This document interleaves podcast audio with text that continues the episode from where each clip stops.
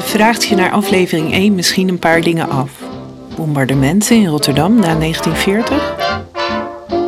In deze aflevering neem ik je graag mee in wat achtergronden bij het verhaal wat je de vorige keer hebt gehoord.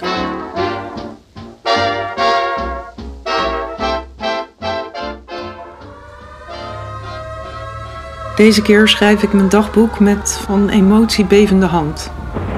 We beleefden tien minuten geleden een buitengewoon hevige luchtaanval. Het was tussen acht en negen en duurde ruim drie kwartier. Nog is het luchtalarm. Nog sta ik geheel gekleed om met de kinderen te vluchten. Bijna iedereen kent het bombardement van Rotterdam op 14 mei 1940. Het bombardement van een kwartier vernietigde bijna de hele historische binnenstad van Rotterdam, mede door de branden die ontstonden. Naar schatting 650 tot 900 mensen kwamen om en ongeveer 80.000 mensen werden dakloos.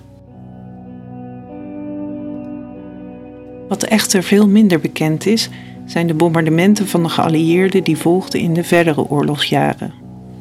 Tijdens de Tweede Wereldoorlog werd de regio Rotterdam meer dan 300 keer gebombardeerd door Britse en Amerikaanse luchtmachten. De geallieerde bommen maakten meer slachtoffers dan de Duitse bommen van 1940. Rotterdam was als grootste havenstad van Nederland een logisch en legitiem doelwit voor de geallieerden. Vaak boekten ze successen bij bombardementen op werven, schepen en raffinaderijen. Maar nog vaker ging het mis. Een groot deel van de 7000 brisantbommen viel onbedoeld in woonwijken. De eerste Britse bombardementen in 1940 kwamen als een schok voor veel burgers die hadden gehoopt enige rust te krijgen na de gebeurtenissen tussen 10 en 14 mei. In veel gezinnen stonden voortaan vluchtkoffers klaar. Noodpakketten met wat rantsoen, kleren en dekens om de stad te kunnen verlaten bij grote aanvallen uit de lucht. Sommigen sliepen voor de zekerheid met hun kleren aan. Het lawaai van vliegtuigen, afweergeschut en bominslagen maakte indruk op velen en leidde tot angst en onrust. In de zomer van 1940 was het belangrijkste doelwit in Rotterdam het vliegveld Waalhaven. In de jaren erna waren de bommen voornamelijk op de haven gericht. Helaas kwamen deze bommen regelmatig in woonwijken terecht, wat niet verwonderlijk is omdat de vliegtuigen s'nachts en vanaf grote hoogte opereerden. Een van de grotere bombardementen die op 31 maart 1943 plaatsvond, kostte zeker 427 burgers het leven. Pas in 2018 is hier een monument voor opgericht. Er is sprake van een nieuwe bewustwording over deze en andere geallieerde bombardementen op Rotterdam. Op meer dan 250 verschillende dagen en nachten vond zo'n bombardement plaats. Dit gebeurde wel met instemming van de Nederlandse regering in ballingschap en was in de ogen van veel Nederlanders een noodzaak om tot bevrijding te komen.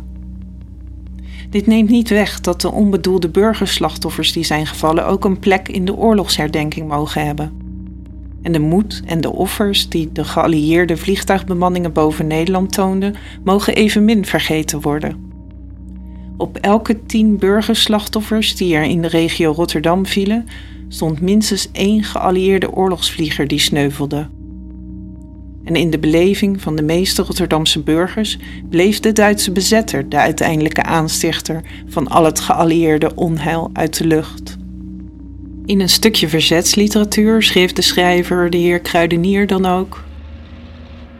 Het is een leugen dat de Rotterdammers zich bekeerden na het mislukte Britse luchtbombardement. Het is gelogen dat wij de Engelsen de rug toekeerden en ons naar de MOF en NSB hebben gewend. De waarheid is dat onze Rotterdamse harten nog steeds met natiehaat en afkeer zijn vervuld. We zien in het Hitlerdom de oorzaak aller smarten. Van alle oorlogswee draagt Hakenkruis de schuld. In april 1945 kwam er eindelijk iets positiefs uit de lucht toen er voedselpakketten werden gedropt.